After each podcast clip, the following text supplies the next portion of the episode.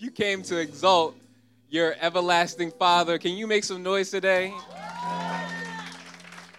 Y'all could do a little bit better than that. If you came to worship the ever living, everlasting, ever loving God. Another question: Are you are you ready to to hear the word of God today? Amen. I'm glad. I'm glad. Um, Pastor B, he had to travel. Had to travel out of state, but we have the pleasure and the honor to receive the word from uh, uh, a pastor from Epiphany, Philly, uh, a man of God, a, a tremendous teacher. A, a, he's a he's he's a pastor. Like he be preaching, preaching. He's a preacher, preacher. He be preaching, preaching his pants off, man. Um, we have uh, Pastor Curtis Dunlap, aka Pastor Kurt. Pastor Kurt, do you mind coming up? Pleasure. We, um, excited to hear and teach and learn uh, from what, what God is to um, do through you. Um, so, if we could just raise our hands towards uh, Pastor Kurt while we pray for him. Father God,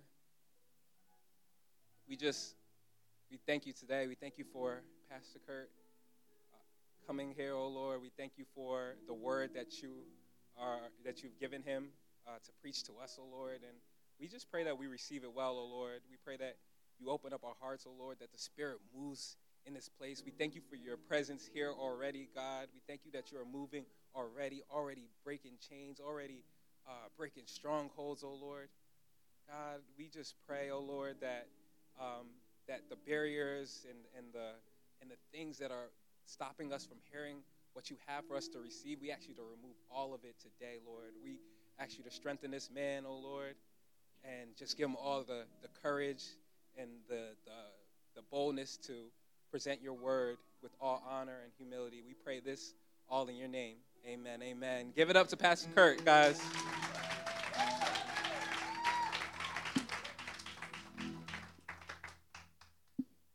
Amen. Pleasure, pleasure, pleasure to be here. Um, with you guys. I always count it a joy when I get the opportunity to come uh, to come see family. Amen. Uh, so so thankful. Um, just want to honor Pastor B uh, for uh, allowing me the privilege to come and preach. Uh, when you're listen, when you're out of town, you know it's not a little thing. It's not a small thing to let somebody else come preach in your pulpit. Um, and so I, I count it definitely a, a blessing and an honor uh, to be trusted with this task.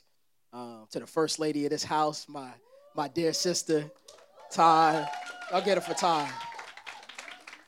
Man, after hearing the welcome, I'm waiting for her first sermon. I'm waiting for her sermon to drop. to my beautiful bride, looking good, girl. Glad to have you. Glad to have you with me. Um, yeah, why don't, why don't we get ready to jump in? Why don't you stand up with me? Uh, meet me at Romans chapter 3, verse 9, as we continue to trek through the book of Romans. Romans chapter 3, verse 9. When you get there, say amen. amen. If you need some time, say hold on. All right, all right. Romans, right, it's right after Acts. Amen. All right, let's let's let's get ready to jump in. Romans chapter three, verse nine. Just uh, listen in um, as I read this morning, if you would. This is the word of the Lord. What then? Are we any better off? Not at all. For we have already charged that both Jews and Gentiles are all under sin. As it is written, there is no one righteous, not even one. There is no one who understands. There is no one who seeks God. All have turned away, and all alike have become worthless. There is no one who does what is good, not even one. Their throat is an open grave. They deceive with their tongues.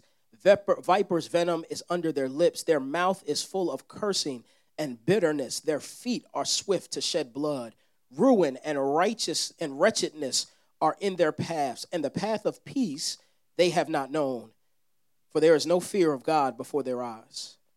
Now we know that whatever the law says, it speaks to those who are subject to the law, so that every mouth may be shut and the whole world may become subject to God's judgment. For no one will be justified in his sight by the works of the law, because the knowledge of sin comes through the law. Father, we are so grateful that we have your word. We're grateful that we get the opportunity to open your word and to learn about who you are and about who you say we are, and that you make it clear that the only way to salvation is through your Son, Jesus Christ. And so, Father, we don't hold this message tightly as if it's just for us, but this is a message that goes to the entire world so that every man and every woman might know the great grace that you have given in your Son. So, Father, we pray that we will be a people who not only live out the truthfulness of what God has done in us and through us when He saved us, but also that we would want to see everyone else who does not know you come to a saving knowledge of Jesus Christ. So, God, we pray that you would remind us this day where you have brought us from by your word. In Christ Jesus' name we pray. Amen. Amen. You may be seated.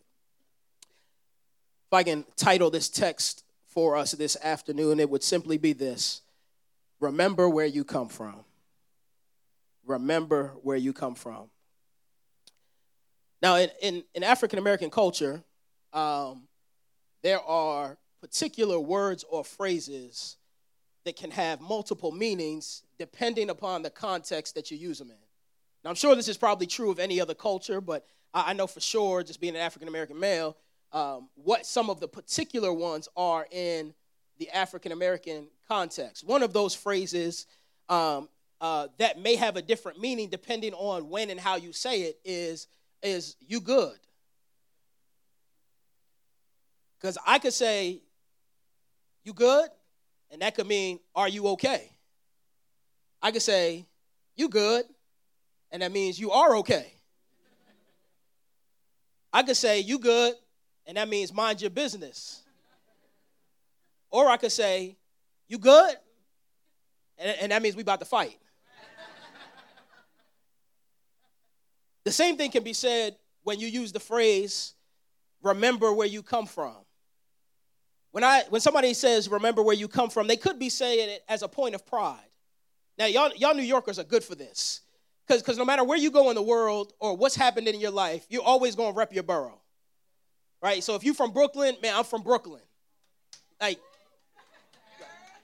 like you literally could have been born for like you your parents might not even be from Brooklyn, but you could have been born at the hospital in Brooklyn and then left and never spent a day of your life in Brooklyn, but you from Brooklyn. Or if you're from Queens, I'm from Queens, or, or the Bronx, I'm from the Bronx. Or it couldn't be a point of pride. You might be saying, remember where you come from so that somebody stays humble. Because where they were in the past is not representative of where they are currently. And they need a helpful reminder to remember how far they've come and that circumstances could be drastically different. And it's almost a use of these words to kind of check them so that they don't get too arrogant. And here, Paul is trying to communicate to the Jews you need to remember where you come from. The Jewish people have become somewhat arrogant because they think that they are favored by God.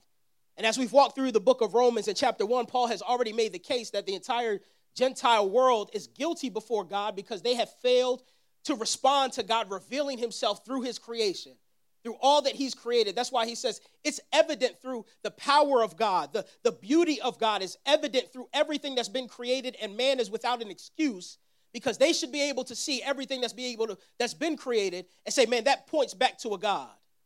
Then in chapter two, he says, Well, the Jews, you aren't without excuse because you actually have been given the very words of God. You have a personal relationship with God.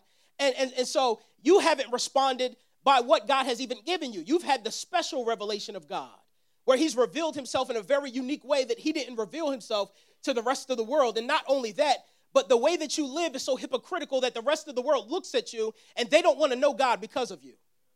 Then he gets to chapter three, and the Jews are like, well, man, there's got to be something good about being Jewish. I mean, there's got to be something good about God making us his people and giving us the law and the festivals and, and, and, and all of these different traditions. And Paul says, yeah, you know, there, there is some benefit to being Jewish because you were giving the word of God.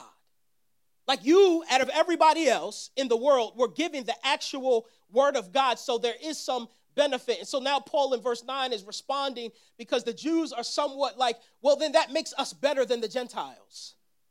If indeed God chose us out of out of all of the people that he could have chose, he chose us and he gave us his law, gave us his word and called us his people and said that I will be your God, then we are better than everybody else.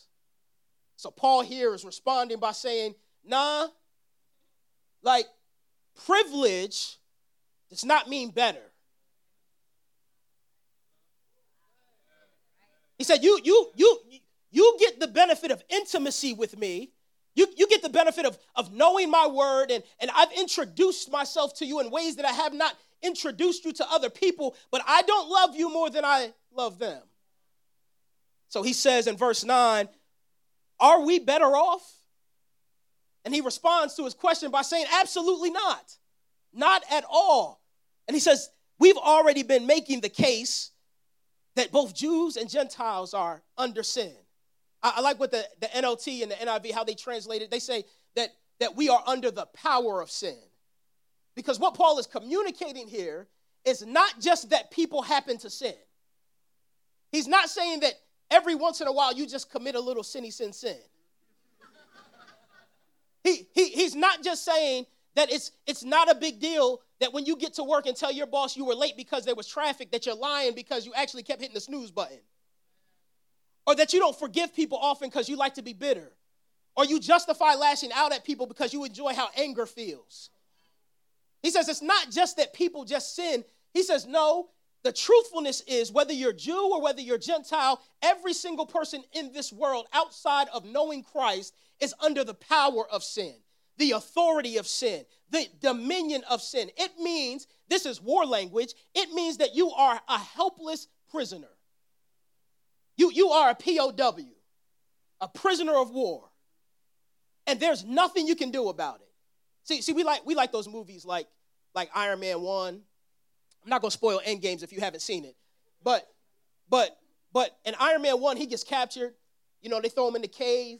And and we like those types of movies when somebody get captured and they start figuring out how they're to escape right? How they're to conquer the enemy. They, they either run out with guns blazing and one man kills 30 people. Like how realistic is that? Or they find somewhere to escape under the darkness of night. And we like those types of movies but this is not that. Paul here is making this argument that there is no escape from the power of sin from the authority of sin it's that you are a slave to sin you must obey what sin tells you to do. See, the world would say that freedom is the ability to do whatever you want. But the Bible says the freedom, freedom is only the ability to say no to sin. If you can't say no to sin, you ain't free. That's why, that's why Paul in Galatians chapter 5 says, Galatians chapter 5, verse 1, he says, For freedom, Christ has set you free. Then what does he say later down in verse 16 and 17? He says, if you walk by the Spirit, you will not satisfy the desires of the flesh. Meaning that for the Christian, the only power that you have to say no to sin comes by the Spirit. And even having the Spirit is not enough. You must submit yourself to the Spirit. So, Paul here is making the case to both Jews and Gentiles, and he's saying, listen, the fact that we are all under sin, meaning that we can't obey the Spirit, we can't follow God, we can't please God. We can't satisfy God. You can't even do good if you wanted to because you are under sin. Lets us know that everybody has been completely and utterly and totally separated from God.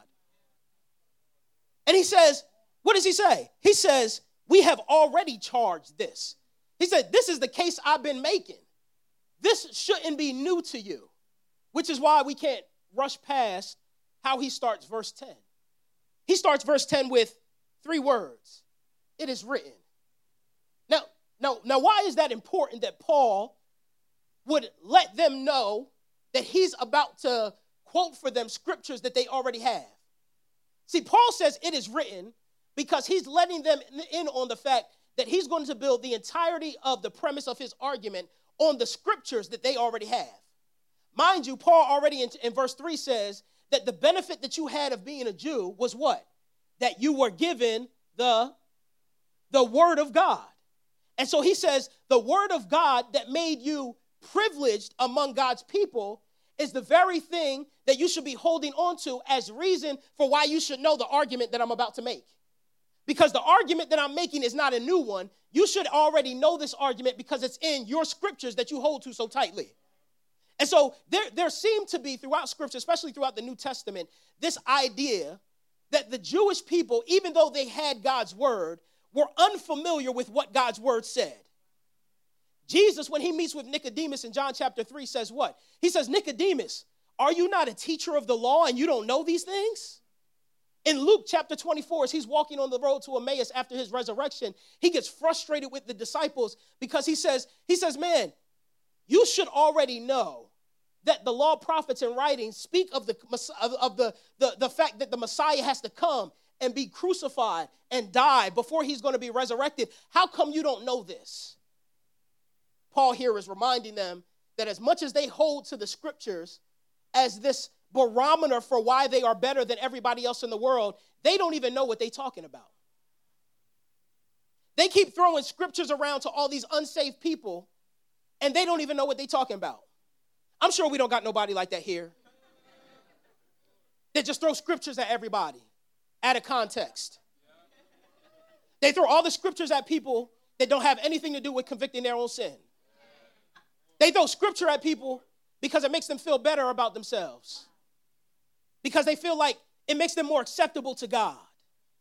Paul here is saying, man, you've had the scriptures, you've been able to study the scriptures, and you still don't know what it says. It says, It is written. Brings me to my first point simply this there is nothing you can do to be acceptable to God except receive what He offers through His Son. There is nothing you can do to be made righteous before God, to make yourself acceptable before God, to make Him want you more, to please Him, except receive what He offers through His Son. He goes on in verse 10, as it is written, and he says, There is no one who is righteous. He uses this, this phrase, there is no one, over and over again in the next six verses to let us know that he's, he's talking universal language. There is no one applies to everyone in the world. Do you want to know what that word no one means in the Greek? It means no one. there, there, there is no one in all of humanity that does what Paul is about to describe. He said if God was to come down and look for one person that could do the opposite of this, he would find no one. Says there is no one who is righteous, who, who can stand before God in the presence of God and be accepted because he's been perfectly or she's been perfectly obedient before God. There's no one who is righteous, not even one. There is no one who understands God. Forget the fact that you can't stand before God being righteous. You don't even understand the things of God. And then he takes it a step further. Not only do you not understand, but there is no one who even seeks after God. He said, he said the, the plight of the human condition is so bad that there's not anybody who, apart from Christ intervening on their behalf, even wants God. You know why? Because you are your own God. He says, apart from Christ, look, what's Jesus saying, John 4, 4 12? He says, nobody comes to the Father unless I, unless I draw them. They don't come, they don't come unless they come through me.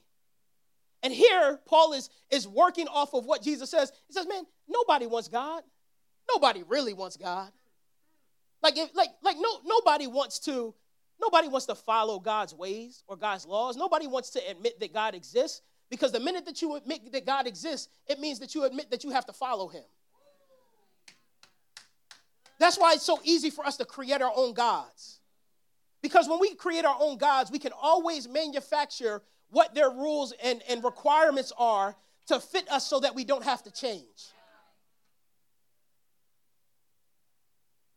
If, if you don't serve a God that you never disagree with, you might be in trouble. I I, know I'm not the only one. You ever been reading your Bible and you read something it's like, man, God, why did I just read that? because I know I, now it's like now I now I know I gotta obey. Like I can't just I can't just unsee that now. And I'd be I'd be wrestling with God. Like, really, God? Like, especially right now when I knew I didn't want to do this, and then I read it. it says nobody even seeks after God. It says all have turned away and have become worthless. There is no one who does what is good. Not even one. That's why Jesus responds to the disciple when he, when he calls him good teacher. And he says, he says, Who is the, why do you call me good teacher? Who is good but God? Because Jesus understood the plight of the human condition. There is nobody that does anything that's good, that can be pleasing to God. And listen, when we say good, we talk about subjective stuff. Like, yes, you can go out in the streets and help people, you can do a lot of philanthropy. You can give your money away and your time away and your talents away. You can jump in front of a car for somebody to save their life. But guess what? That good is so deficient in the sight of God. That good is so not good enough that that good looks like filthy rags before a holy, perfect God. So the best good that you can do is dirt before God. There is no one who does good. Then Paul begins to transition. He says, Man, if you want to realize just how fallen mankind is, all you really got to do is look at what they say. Just look at, what, at how mankind talks to each other. Look what he says. He, he says in verse 13, their throat is an open grave.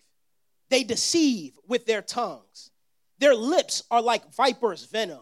Their mouth is full of cursing and bitterness. He said, There is absolutely no, nothing good that comes out of the mouths of humanity. All you got to do is look throughout history and see how many families and how many communities and how many people have been slaughtered and destroyed and upended by the power of the mouth, by the power of words. That's why James in James chapter 4 or James chapter 3 talks about how the, the tongue is one of the smallest uh, parts of the body and yet causes the most destruction. It, it ravages forests like a fire. It is so strong that it can turn a ship like a rudder. It says the, the tongue, being so small, can impact and affect life more than anything. He says, uh, if you want to look at how fallen humanity is, just go on Twitter. Just check Instagram. And listen, he's talking to the covenant people of God here. Because remember, the scriptures that he's quoting from right here are all from where? The Old Testament. He's quoting from their scriptures. Because these scriptures were talking about the covenant people of God. Let, let me give you a little side note right here. Throughout the New Testament, as Jesus quotes scripture, as Paul quotes scripture, as Peter, as all the apostles quote scripture, where are they quoting from? The Old Testament. So why do we neglect reading the Old Testament so much? It's impossible to understand the context of the New Testament if you don't understand how they were using it in the Old Testament and how it now relates in the New Testament. And so Paul here is saying, just so you know that the, the, the, the universal fallenness of mankind uh, is like is also bringing in the Jews, that you are a part of this, is I'm going to use your own scriptures that you hold to to let you know. And he says, he says, listen, when we talk about just the, the deceitfulness of the mouth and, and, and the cursing and the bitterness and the, your throat being an open grave, he said, all you got to do is look. He's not even talking about the world here. He's talking about God's people. Some of y'all, some of y'all don't talk the same when y'all not around church folk. Y'all know I ain't lying. Some of y'all got a different code of language when you're around your real friends. Or when you justify to be angry on Facebook and go on your little rant.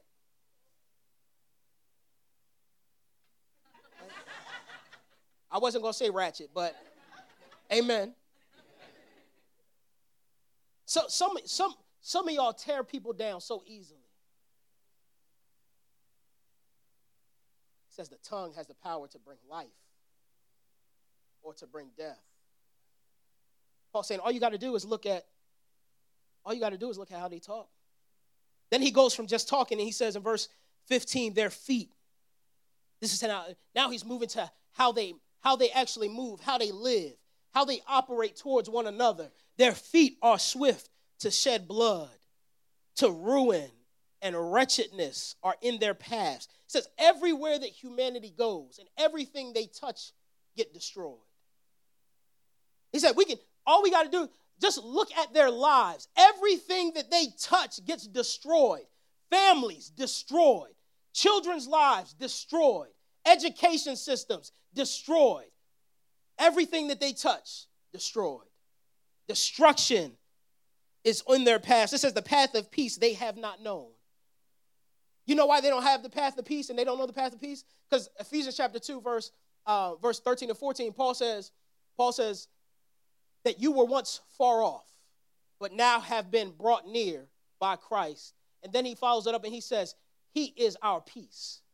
He says, You can't know the path of peace if you have not known the one who brings peace. And you can't know the one who brings peace if you don't seek God.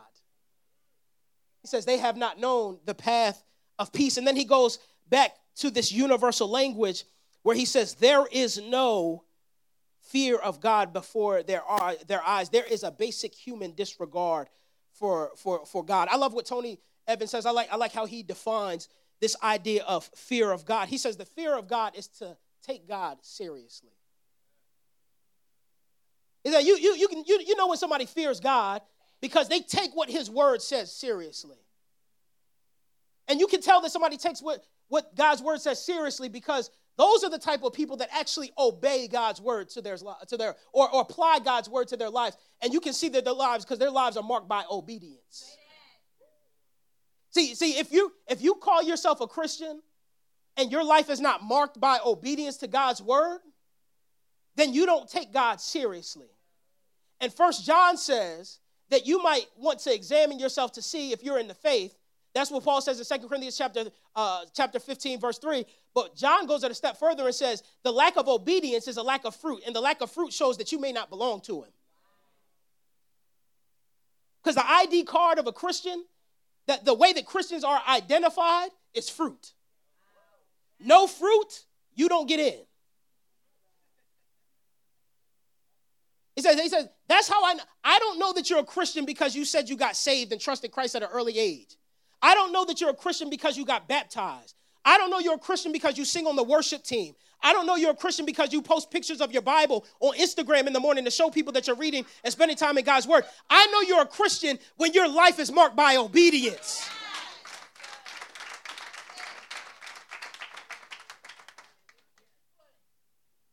He says in verse 19, he says, Now, now we know that whatever the law says, whatever the scripture says, it speaks to those who are subject to the law that whatever the law says, that those who had the law are under uh, and subject to the law. He says, now we know that that's the case so that, purpose clause, so that every mouth may be shut and the whole world may become subject to God's judgment. I, I, I love this because Paul here is using the imagery of a courtroom.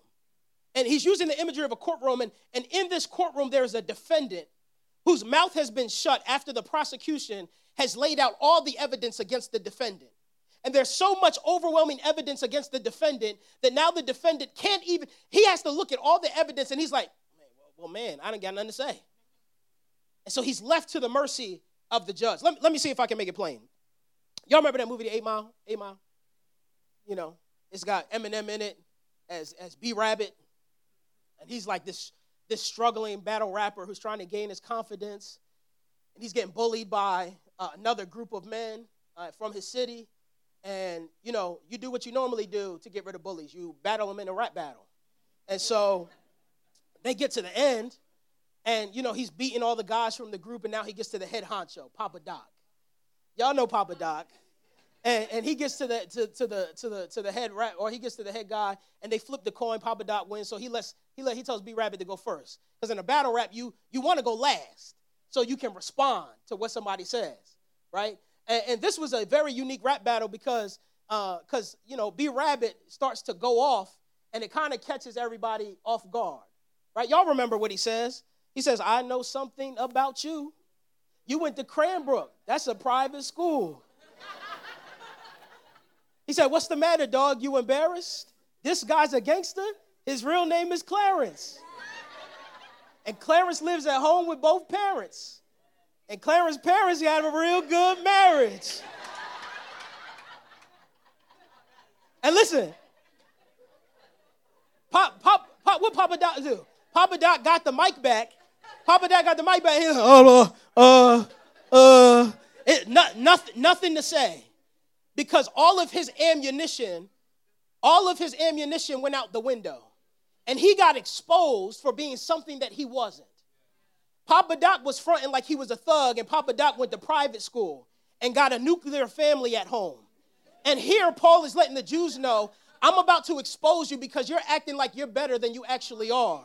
It said, You're acting like you're better than the Gentiles. You're acting like you got it all together. You're acting like you're those religious people that follow God at every turn. And I'm trying to let you know that the very thing that you're holding on to that you think makes you better is the very thing that's disarming your argument. Paul knows full well that the most difficult case he has to prove to the Jews is that they are sinners accountable before God. Because they are holding all of their cards on thinking that they are excused because they have the law, because they have a special relationship with God. And Paul is just trying to communicate to them man, listen, the law is the very thing that leaves you defenseless before God. That's why, that's why he goes on and says, he says in verse 20, for no one will be justified in his sight by the works of the law. No one will be justified, will be made right, may be put in right standing in his sight by the works of the law. Paul here is echoing uh, the psalmist in Psalm 142, 143 2, where he says, there, there is no one living who is righteous before you.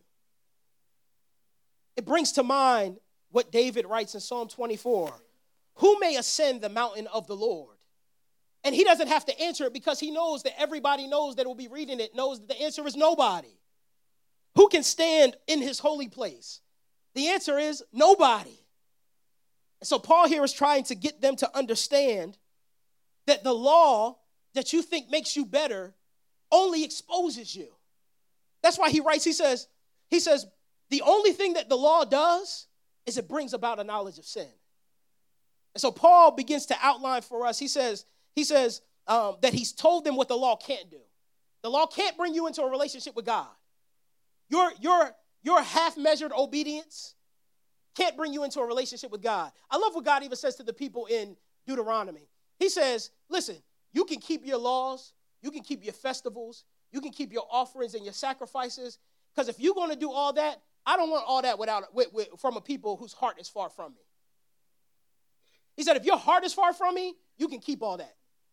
That's why Jesus came in Matthew chapter 5 in his Sermon on the Mount, and he says, I know that you've heard it said, but I say to you, and what does he do? He begins to reframe their mind on what the purpose of the law was to get to their heart. God did not give them the law to, to, to make them try to obey it perfectly so that they would be saved. He gave them the law so that they would realize that they couldn't obey it perfectly and that they were desperately in need of a Savior.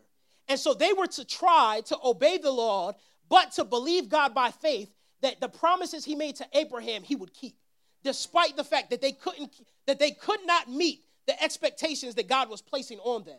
And so Paul here is just trying to reiterate to them the one thing that scripture has been telling them since God uh, brought them out of Egypt that there is nothing you can do before me to make yourself pleasing in my sight except throw yourself on my mercy and believe that my promises will be true and that I'll accept you, not because of your righteousness, but because of somebody else's. Let me, let me share this story with you, and then I'm, then I'm going to get out your way. I was reading through this passage, and I was thinking to myself, man, I can't stand Pastor B. That sounds random, but I'm going to get to the point. I feel like whenever he asks me to preach up here, he always gives me difficult passages to preach. Because you read through this passage and you see where it ends in verse 20, and it's like, Okay, that's it? Like you're just going to leave the people of God there?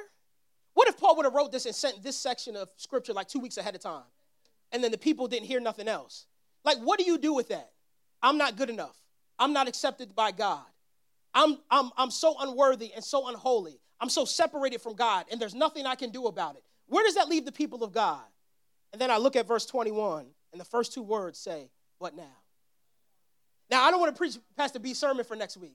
So, so I'm just going to, I'm just, I, but I just want to draw your attention to the fact that despite all that Paul just laid out for them about how unworthy they were and how unacceptable they were and how everything that they have done, humanly speaking, distances them and, and, and places them at odds with a holy God, he, he starts off the next session, section by saying, but now. Meaning that there was something different about the past than there is right now in the future if you know Christ, but now. So let, let, let me tell the story. There was a there was an old man um, by the name of Eddie Rickenbacker. Uh, he was a, a war captain. And if you would go out to the pier close to where he lived on Friday evenings, you would find him there um, always on the pier Friday, Friday evenings without fail. If you were alive in 1942, you would realize why that was the case. He was uh, a former uh, sea captain, uh, and he was on a mission through the South Pacific, and his him and his crew got lost at sea. Uh, and they got lost at sea. Their plane went down. They made it to the raft boats, and they were hundreds of miles from shore. They had no clue where they were. It's not 2019. They have no GPS, ain't no black boxes. There's nobody that's going to be able to find them. So they're trying to figure out how to survive. Captain Eddie is with his crew. He's got seven other men with him, and they're battling uh, the waves. They're battling dehydration. They're battling hunger. They're battling the sharks. They're just trying to figure a way to survive, praying and hoping that a miracle would happen. One day they decide to just have devotions. And they, they, they, they, they memorize some passages of scripture. They pray together. They sing a little bit. Captain Eddie de- decides to take a nap. Shortly after he goes to sleep, he feels something land on his head. And he, he's he, he recounts later on, he says, Man, I knew it was a seagull. I don't know how I knew, but I knew it was a seagull. And so he wakes up and he's thinking to himself, How is this seagull 100 miles from land? And if I don't catch this seagull so we have something to eat, we're going to die. So he slowly raises his hand and he grabs the seagull by the leg and that seagull provides them with enough food to eat. And they use the intestines from the seagull to make bait. And they begin to fish with that bait. And they would use the, fish, the, the bait and they would catch fish. And they would bring the fish in, eat the fish, and then use the intestines from the fish to create more bait. And they did this for day after day after day until they were eventually found. And so every Friday evening, Captain Eddie would make his way to the edge of the pier with a bucket full of shrimp in his hand. And he would toss the shrimp in the air to the seagulls. Thank you. Thank you.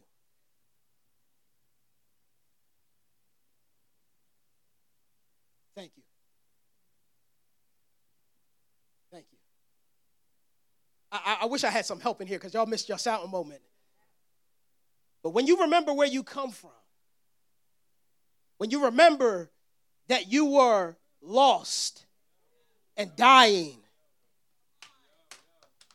When you remember that you needed a Savior.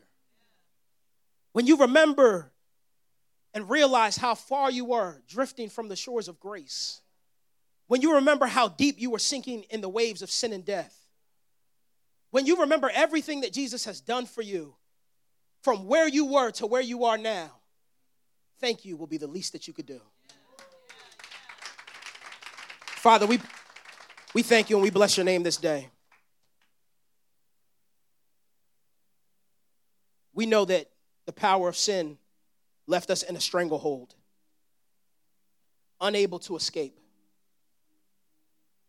We were, as Paul says in Ephesians chapter 2, lost and without hope in the world. But for those of us who are in Jesus Christ, we say thanks be to God, our Savior, who has given us his Son. Paul writes in Romans, later in Romans chapter 8, he says, For if God gave us his Son, will he not give us all things? So, God, we take this time as your people to remember. We remember how far we were from you. We remember how bound to sin we were. We remember that we were enemies of God. But we also remember that at the right time, Christ died for us. That he died for those who were enemies and made them friends. So, God, sometimes the greatest thing that we can say is simply thank you. And so, Lord, our prayer is that we would be a people who would live lives of gratitude that show that we acknowledge that we would not be here today if it was not for your grace. We would not be here today if it was not for your mercy. We would not be here today if it was not for your love. So, Father, we say thank you. We say thank you. We say thank you. In Christ Jesus' name we pray. Amen.